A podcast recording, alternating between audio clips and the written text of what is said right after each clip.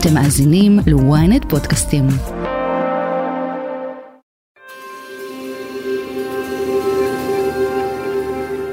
ככל שעובר הזמן ממתקפת הפתע ביום שבת ב-7 באוקטובר, עוד ועוד פרטים מתבררים ומעידים על הסימנים שהיו לקראת.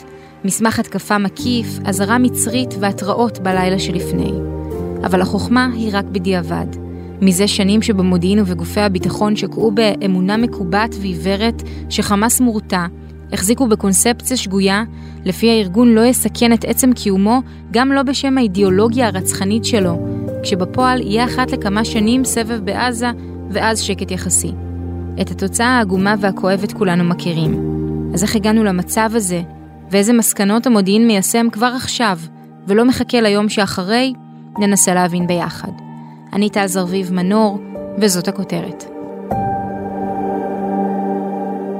דוקטור רונן ברגמן, פרשן בכיר של ynet, ידיעות אחרונות וגם של הניו יורק טיימס, היה נראה שבשבעה באוקטובר כולנו נתפסנו בהפתעה, התושבים, הצבא, המודיעין, הממשלה, אבל אתה יודע להגיד לנו שכן היו חומרי מודיעין מפורטים על תקיפה של חמאס. כן זה נכון אבל צריך לשים את הדברים האלה גם בקונטקסט אם נעשה את ההשוואה שכבר עמיתי אדם גולדמן בניו יורק טיימס עשה אותה בפרטים של מה שקרה בשביעי לאוקטובר למה שקרה ב-9-11 יש קווי השוואה. אגב מי שהיה לידי בשביעי גם יודע שאני אמרתי תראו יסרקו במסרקות של פלדה את כל חומרי המודיעין אין לי ספק שימצאו שם המון חומר שמראה שבעצם ידעו אבל כמו שאמרו ב-11 בספטמבר, זה לא הייתה בעיה של חוסר במודיעין, אלא בעיה של חוסר בדמיון. כלומר, לא חשבו שיש, שהעובדה שכמה אנשים שאולי יש להם איזו אפיליאציה לאל-קאעידה שמתאמנים בטיסה איפשהו, יש להם אולי כוונות זדוניות, ושבניגוד לסברות אז של המודיעין האמריקאי שהתקפה תהיה בסייבר או זה משהו מתוחכם או איזה נשק גרעיני טקטי, בסוף כל מה שהם היו צריכים זה 19 אנשים עם סכיני מטבח, כמה שיעורי טיסה וארבעה מטוסים שהם השתלטו להם. אז המצב פה הוא לא בדיוק אותו דבר. וצריך לומר, יש גם הרבה מאוד דמיון למלחמת יום כיפור, אבל יש גם דברים שונים. מלחמת יום כיפור היו 200 אלף חיילים מצרים מזוינים עד השיניים, יכולים לרדת למים בהתראה של שעות ספורות, והמודיעין הישראלי ידעו שזה קורה, אבל לחלוטין חשבו שזה לא הולך לקרות כי יש להם שליטה על דרג הבנות, יודעים שסאדאת לא עומד לעשות את זה. המצב פה הוא יותר מורכב, אבל מה שמתברר לנו עכשיו זה שישראל בעצם ידעה בדיוק איך תתנהל ההתקפה, איך היא ידעה, כי השיגה תוכנית ההתקפה של החמאס.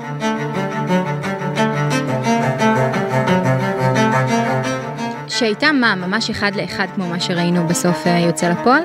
מאוד מאוד דומה, הם מדברים שם על 60 נקודות חדירה, המספר כרגע הוא 30 על פי המאגר של אה, אגמים, זה מאגר בתוך פיקוד העורף, משותף לאמ"ן, 33 נקודות חדירה, אבל התוכנית איך להפיל את החומה, איך להתגבר על המכשול הקרקעי, להשמיד, זה הרי עושה חלחלה רק להגיד את המילים האלה, להשמיד את אוגדת עזה, ו... לאפשר, הייתי אומר, ערפל מבצעי, ערפל מבצעי, כלומר בצד הישראלי, ליצור ערפל שיאפשר לאלפיים, כאלפיים בגל הראשון, לוחמי נוח'בה לעבור בהרבה מאוד צוותים, לעבור את הגדר, להיכנס פנימה, וכל אחד לפנות ליישוב, לבסיס, אה, כדי להתחיל במשימות הרצח והזוועות שלהם. התוכנית הזאת הייתה ידועה. ולמרות זאת בפיקוד דרום השתרשה קונספציה שחמאס לא יכול להפעיל יותר מ-70 מחבלי נוח'בה במקביל, בטח שלא 2,000-3,000. מה שהייתה אמורה להיות, והייתה, לשעתה, הצלחה מודיעינית אדירה, להשיג את תוכנית הקרב של החמאס, בראיית החמאס זה, אם הם היו יודעים, זה חתיכת uh, חדירה הכי עמוקה שיכולה להיות לתוך השורות שלהם, לתוך המסמכים והסודות הכי כמוסים שלהם. עכשיו, זה לא שלא לקחו את המסמך הזה ברצינות, אלא שבתוך התפיסה של החמאס, האופן שבו ישראל תופסת את החמאס, המסמך הזה שכונה בשם הקוד הבאמת אומלל, חומת יריחו, זה לא איזה אה, גליץ' של מחשב, זה לא אקראי, למה קוראים לזה חומת יריחו? כי כל המסמך הזה שנפתח בפסוק מתוך סורת אל-מאעדה, תרגום חופשי מערבית, מי שיבוא דרך השער הזה בחומה בהפתעה, יבורך על ידי אללה. כלומר, המסמך הזה כולו הוא איך להפיל את החומה. ואצלנו איזה מישהו עם איזה, לא יודע, הומור קצת מוזר, קורא לזה חומת יריחו, הרי חומת יריחו נפלה. וההומור המכברי הזה בסוף הופך לטרגדיה האיומה של כולנו. המסמך הזה, שמופץ לרבים מאוד בצמרת הישראלית ואצל המומחים שעוסקים בחמאס, הערכה של המסמך היא שמדובר על, ככה קוראים לזה, ציטוט, מצפן לבניית כוח. כלומר, תוכנית צבאית שממנה נגזר הצורך לשכלל ציוד, לשכלל יכולות, לשכלל אימונים, לשכלל מודיעין, והיא נמצאת אי שם בשמיים, זה הרצוי, אבל המצוי נמצא במקום אחר לגמרי. אם התוכנית מדברת על uh, תקיפה בשלב הראשון של 1,680 אנשי נוח'בה ב-60 מקומות, פיקוד דרום בנובמבר, קרי ארבעה חודשים, חמישה חודשים אחרי, אומר, אכן יש בין 2,000 ל-3,000, מדברים על 24 פלוגות, כל אחת בין 130 ל-90 חיילים, אבל החמאס יכול להוציא לפועל בתיאום, מודיעין, כל הדברים האלה, רק שתי פלוגות, בשתי נקודות, בסך הכל 70 חיילים, כל אחד 35. זאת אומרת, יש פער עצום בין מה שישראל חושבת שהחמאס יכול, לבין חומת יריחו. התחקירים של ועדת החקירה יעסקו בין השאר בשאלה האם בנקודה ההיא, כלומר סוף 22, הייתה כבר אז טעות, כלומר כבר אז לא הבינו שבעצם החמאס הרבה יותר קרוב ל, ליכולת, אנחנו עוד לא בהחלטה לתקוף, ליכולת להוציא לפועל את חומת יריחו, או שלאורך הזמן, נגיד בשנה הזאת, מנובמבר 22 עד אוקטובר 23, החמאס צמצם באופן משמעותי את הפערים עד שהוא הגיע ליכולת להוציא את התוכנית הזאת לפועל, אבל כך או כך, בין אם הוא טעה פה, או בין אם המודיעין הישראלי, פיקוד דרום, אמ"ן, שב"כ, הגופים שעסקו בחומר הזה, לא כל יום מחדש בדקו מה מצב הפער בין, בראיית החמאס, בין הרצוי למצוי. זאת אולי אחת הטעויות, אם לא הטעות הכי גדולה של קהילת המודיעין בחומר הזה, שהוא באמת זהב מודיעיני. כשאתה קורא את חומת יריחו, הדבר הראשון שתפס את עיני היה המון, המון, המון מידע על איך בנויה הגדר. איך מידע כזה בכלל זולג לחמאס? אה, זאת שאלה מצוינת, וצריכים לענות עליה מומחים שיודעים איזה מידע זמין באיזה צינור. הארץ הרי מלאה, אתה יודעת, הארץ מלאה שמועות, ומישהו אמר לי, כן, הנוח'בה הגיעו למפקדת פיקוד דרום ברעים עם תמונה של חממי, אלוף משנה חממי, זכרו לברכה, מפקד החטיבה הדרומית. וזה, בחרושת השמועות, זה נחשב להישג מודיעיני של, ה, של החמאס. אז אמרתי, לפחות בעניין הזה, אמרתי לאותו מישהו, שלחתי לו את הפרסום של צה"ל, שאלוף משנה חממי מתמנה לתפקיד מפקד חטיבה הדרומית, עם התמונה שלו, כלומר, שם זה פשוט חיפוש גוגל. רק מומחים שמבינים את סך המידע הסודי ומה ממנו ניתן להשיג פשוט ברשת. מה ממנו אפשר להשיג ברכישה של צילומי לוויין אה, שכל אחד יכול לקנות? מה ממנו אפשר להשיג בניתוח לאורך זמן ואיסוף מעצבן וארוך של אה, חומרים מכל מיני מקורות גלויים, מה שנקרא OSINT, Open Source Intelligence? מה ממנו יכול להיות מושג, נניח, בגנן, עובד עזתי שקיבל רישיון, שב"כ חשבו שהוא בסדר, אבל החמאס מגייסים אותו ומביא מידע מתוך איזה קיבוץ? ומה ממנו גם כל המקורות האלה ביחד, לא משנה כמה תתאמץ, לא תגיע. אני מעריך, זאת הערכה בלבד, כי מדובר פה על אה, בחינה מאוד מדוקדקת של חומר, אני מעריך שיש בחומר הזה, כמו גם בחומרי המשט, חומרי שלל, שתפס uh, צה"ל uh, ומרוכזים באחד מהמתחמים הסגורים בגלילות, יש שם לא מעט פרטים שלי לפחות, uh, אני החסרתי פעימה כש, כשראיתי אותם.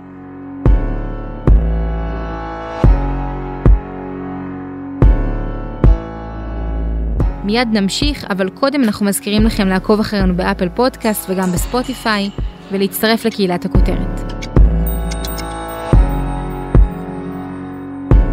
הייתה גם אה, תפיסה לגבי יכולות הלוחמה של חמאס, חשבנו שהם לא מסוגלים לבצע לחימה בו זמנית כל כך נרחבת, כמו שאמרת קודם, בים, באוויר, ביבשה, עם כל כך הרבה לוחמים.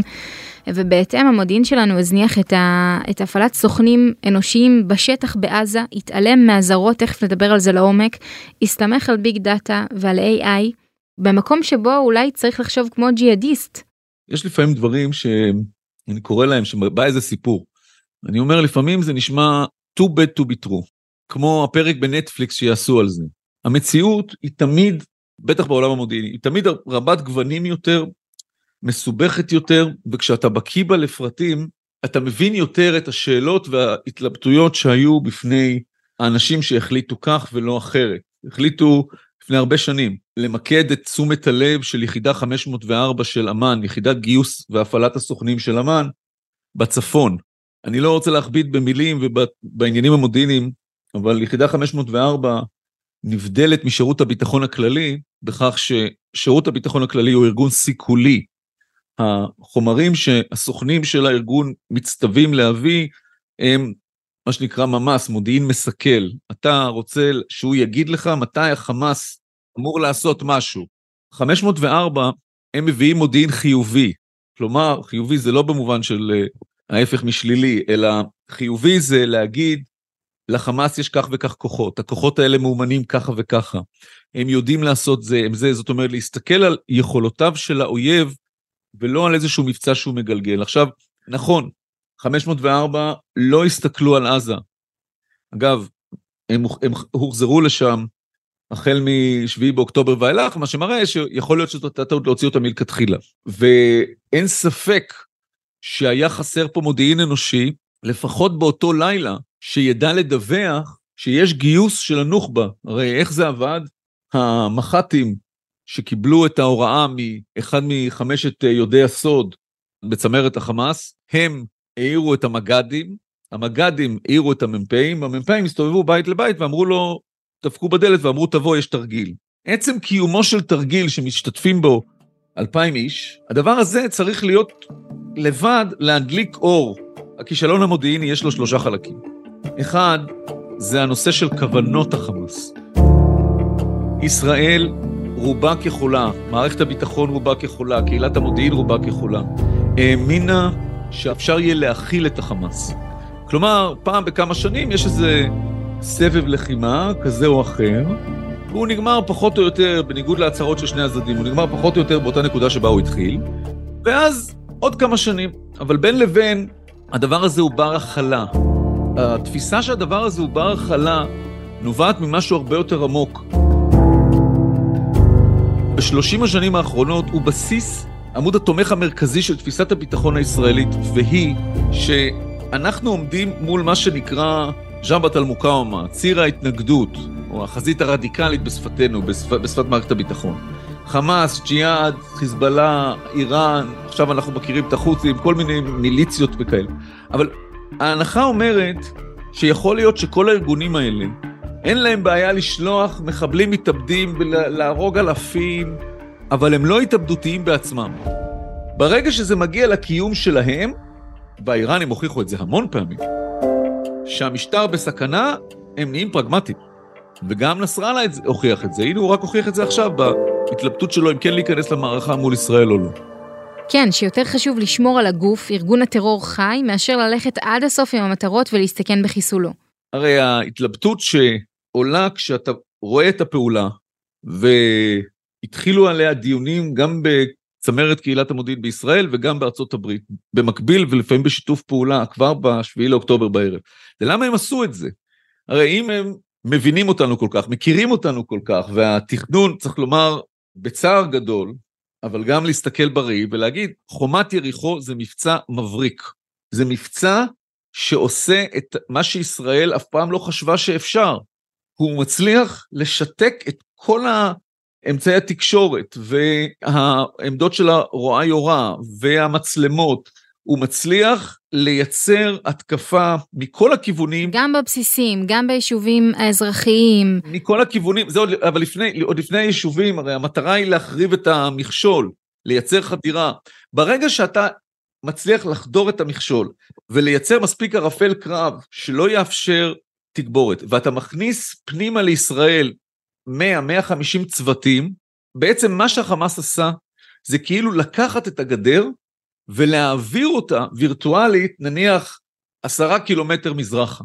אנחנו כאילו בתוך עזה. הדבר הזה, אף אחד בישראל לא העלה על דעתו שהוא אפשרי. אז זאת שאלה שעולה, ואני חייבת לשאול אותה, כי אנחנו יודעים שבמודיעין יש אנשים שהתפקיד שלהם זה לחשוב על כל האפשרויות שהמודיעין לא חושב עליהן. למשל, לעשות היפוך הנחות יסוד, זה נקרא מחלקת הבקרה, איפה הם היו? מחלקת הבקרה שהוקמה, האיפכא מסתברא, שהוקמה אחרי מלחמת יום כיפור, כחלק מהלקחים של המלחמה, נובנה לאורך השנים והצטמצמה לדבר מאוד מאוד קטן. ואז אפשר להגיד, אה, ah, בגלל שנבנו, ואגב זה לא דיסרספקט למישהו מאנשי מחלקת הבקרה, אלא זה הסתכלות קצת יותר מפוקחת על הדברים. כי אפשר להגיד, אה, ah, נבנו את הבקרה, אם היא הייתה ב setup המקורי שלה, זה לא היה קורה. אבל אני שואל, האם מישהו בדק כמה פעמים מחלקת הבקרה מנעה אסון כזה? כי מה קרה עם מחלקת הבקרה באמת? זה כאילו לאכוף על המערכת במקום שהספק יבוא מתוכה, שיהיה אינהרנטי לתהליך העבודה בה, זה אתה מקים משהו שהוא הספק, ואז יש לך דיון, ועושים וי על כל אחד צריך לדבר, וגם זה וי על הספק. מישהו בא ואמר את ההפך. אוקיי, שמענו את ההפך, תודה רבה, ממשיכים כרגיל. ולכן, אני לא בטוח שהבעיה היא שם, הבעיה נמצאת בהמון מקומות אחרים. אז הנה, דוגמה לבעיה כזאת היא המפקדים של נגדת ו', אותה קצינה מפורסמת, אחת מתוך שלושה נגדים מ-8200 שדווקא כן התריעו. הם הכירו את האויב ברמה אינטימית, ידעו לזהות לאן הרוח נושבת, ובשרשור מיילים שכבר מדובר ועוד ידובר עליו רבות, הם הזהירו מפורשות, חמאס מוכן לבצע מתקפה כוללת, פלישה לבסיסים, לחדור ליישובים כדי לרצוח ולחטוף. בסוף, במבחן התוצאה, ו' צדקה וכולם טעו. כמו הילדה הזאת בשיר של להקת הנחל. ילדה קטנה עמדה ושאלה למה, זאת לא ילדה קטנה, אבל זאת נגדת ותיקה עם הרבה מאוד יכולות, שאמרה, זה לא נכון מה שאתם אומרים. אבל צריך רגע להבין מה לא נכון, ולהבין גם מה הייתה, מה השגיאה הגדולה, או מה לא קרה שהיה צריך לקרות כתוצאה מחליפת המיילים הזאת. בעצם, אני אתמצת את זה, מה שו' אמרה in so many words, זה שהחמאס צמצם את הפער. שמה שכתוב בחומת יריחו הוא לא תוכנית, הוא לא איזה wishful thinking של... זה לא חזון, לא רק חזון. זה לא חזון, החזון הוגשם. יש להם יכולת, היא אמרה, אגב, זאת לא, צריך לשים גם את הדברים בפרופורציה, זאת לא התראה למלחמה. זאת לא התראה שאומרת החמאס איך לתקוף. זה לא שהחמאס מתכונן לתקוף אותנו, היא גם אומרת, זה לא תזמי, כלומר, זה לא קורה עכשיו, זמן מיידי. זה לא תזמי. היא לא רואה את זה כתזמי, היא, היא אומרת דבר אחר לגמרי, הוא שייך לתחום היכולות, לא לתחום הכוונות. היא אומרת, אני לא מדברת בכלל אם החמאס מתכוון לתקוף או לא, אני מדברת על זה שהוא מסוגל לתקוף. המחשבה המנוונת של צה"ל בפיקוד דרום הייתה יחידה מיוחדת, שכל התפקיד שלה היה לבדוק האם החמאס מתכוון לתקוף את ישראל. והיחידה כשלה כמובן. אבל רק איך שקוראים ליחידה הזאת, קוראים לזה תא פשיטה. פשיטה זה שיש לך שני צוותים של החמאס, כל אחד 35 נוח'בה, והם נכנסים בשני מקומות. זה פשיטה. אבל כשיש לך חדירה, מפה של חדירה של 60, וזה אומרת אה, ובצדק, זה לא פשיטה על איזה קיבוץ, זאת מלחמה כוללת, זאת פלישה. הכוחות, ופה כל ה mindset של צה"ל, הכל היה הפוך, הכל היה לא במקום. הכוחות שמגיעים כיתות הכוננות, סיירת מטכ"ל, שלדג, לוטר, כל אלה, כשהם מגיעים לאזור, מה יש להם בראש? יש להם את מה שפעם קראו בצבא אה, צבא שמיים, מעלות style, כלומר, יש איזה בית, בית ספר, לא משנה, מבנה ציבור, שם מתבצרים מחבלים רעים עם בני ערובה, צריך להקיף, לייצר מתחם סגור, ואז סיירת מטכ"ל עושה מתכננים מה לעשות. אבל כבר בדרך הם הותקפו על ידי כוחות הנוח'בה. הם לא חשבו לרגע שמישהו יכול לתקוף אותם בדרך, כי אף אחד לא חשב על פלישה, אף אחד לא חשב על לחימה בתוך שטח ישראל, זולת צוות כזה, פשיטה כזאת, שאיתם ידעו להתמודד. כמה ימים לפני שפרסמתי את הסיפור על חומת יריחו, התקשר אליי אדם מאוד מאוד בכיר שקשור לה, להגנה על הדרום, ואז הוא שואל אותי, תגיד, אתה יודע מה זה חומת יריחו? אמרתי לו, במקרה כן, הוא אומר, כי אני לא ידעתי עד אתמול. כלומר, העובדה שקיימת תוכנית כזאת לא עברה לשאר הצבא. לא היה קצין מקצועי, כמו האיש הזה שהוא באמת גיבור ישראל, שיכול לראות את זה לא מהזווית המודיעינית, אלא מהזווית של קצין שבוחן באופן מקצועי תוכנית, ויכול להגיד אולי זה שטויות, אולי אין סיכוי לשבור את הגזרה ככה, או יגיד תראו חבר'ה יש פה אנשים רציניים מאוד, מה שהם מתכננים פה זה, זו סכנה, ואם הסכנה קיימת, אז ההיערכות בגבול הייתה צריכה להיות אחרת לגמרי, בלי קשר אם יש התראה ספציפית או לא. כן, בדיוק מה שאתה אומר, פשוט מעצם היכולת שלהם לבצע פעולה כזאת. אם יש ספק, אין ספק, ברגע שיש להם יכולת, זה סדרי גודל אחרים לגמרי לגמרי. וכשראש השב"כ, רונן בר, מורה לצוות טקילה לצאת לאזור, למה הוא מורה לצוות טקילה? כי מה שיש לו בראש זה תרחיש ייחוס של חדירה בשני מקומות, נגיד ניסיון להיכנס לתוך קיבוץ או מחנה צבאי או שניהם ולקחת בני ערובה ולרצוח. ואז יש לך צוות טקילה שיודע להתמודד עם אירועים כאלה. מדובר על ההחלטה של ראש השב"כ בלילה שבין שישי לבוקר של שבת, על רקע התראות שהתקבלו באותן שעות, לשלוח צוות לגזרה. צוות שבדיעבד מתברר כקטן מדי. זה בערך כמו לשלוח צוות טקילה מול אה, הצבא הסורי ברמת הגולן ב-73. ועכשיו כשאתה חושב מה הלאה, זאת אומרת, אז מה, כל אזהרה שתהיה תיבחן באקסטרה הקפדה ותשומת לב? אנחנו לא נצא מזה. נכון. צריך לומר, ההיסטוריונים הכלכלנים של מדינת ישראל מתייחסים לה, לעשור שבין 73 ל-83 בערך, 84, קוראים לזה העשור האבוד. העשור האבוד מבחינת הפיתוח של מדינת ישראל ופיתוח של כלכלת ישראל. למה? כי התשובה של ישראל על הפתעת מלחמת יום כיפור הייתה בניית כוח מטורפת, התעצמות צבאית שבעצם שעבדה את כל המשק, ואני, לצד זה שצריך ללמוד את הלקחים, אני לא בטוח שזה הלקח שצריך ללמוד, כי אנחנו לא יכולים לקלוע את עצמנו אחרי המצוקה של המלחמה לעוד מצוקה שתנבע מהרצון למנוע את המלחמה הבאה, כמובן צריך לנקוט בכל הצעדים, אבל אני לא בטוח, ואני מעריך שזה מה שיקרה, שכל פעם שמישהו יגיד, רגע, יש לי איזה, אפילו איזה נגד, יגיד, רגע, רגע, יש לי פה התראה, ומיד כולם יקפצו, ולדברים האלה הם יהפכו את חיי היום-יום במדינת ישראל, שאני מקווה שבמהרה יחזרו למסלול איכשהו סביר, לבלתי אפשרי. צריך לייצר מנגנונים אחרים לגמרי, גם של הרתעה, גם של התראה וגם של הכרעה. דוקטור רונן ברגמן, תודה רבה. תודה, תם. לעונג לי כרגיל. ועד כאן הכותרת להפעם. אם עדיין לא נרשמתם לעקוב אחרינו באפל פודקאסט וגם בספוטיפיי, כדאי לכם. מוזמנים לדרג אותנו או להגיב לנו, אנחנו נשמח לקרוא. את הכותרת אפשר למצוא גם באתר ynet או באפליקציה בנייד ובמכונית. אם הגעתם עד לפה, אתם מוזמנים להאזין לפרק נוסף שלנו על החזית מתימן והנזק העקיף שהם גורמים לנו דרך הפגיעה בסחר הימי העולמי. חפשו את הפרק "הפיראטים של הים האדום, החות'ים עלו שלב במלחמה". תחקיר, הפקה ועריכה גיא סלם ועדן דוידוב, סאונד סתיו בצלאלי, אני טל זרביב מנור, שמרו על עצמכם.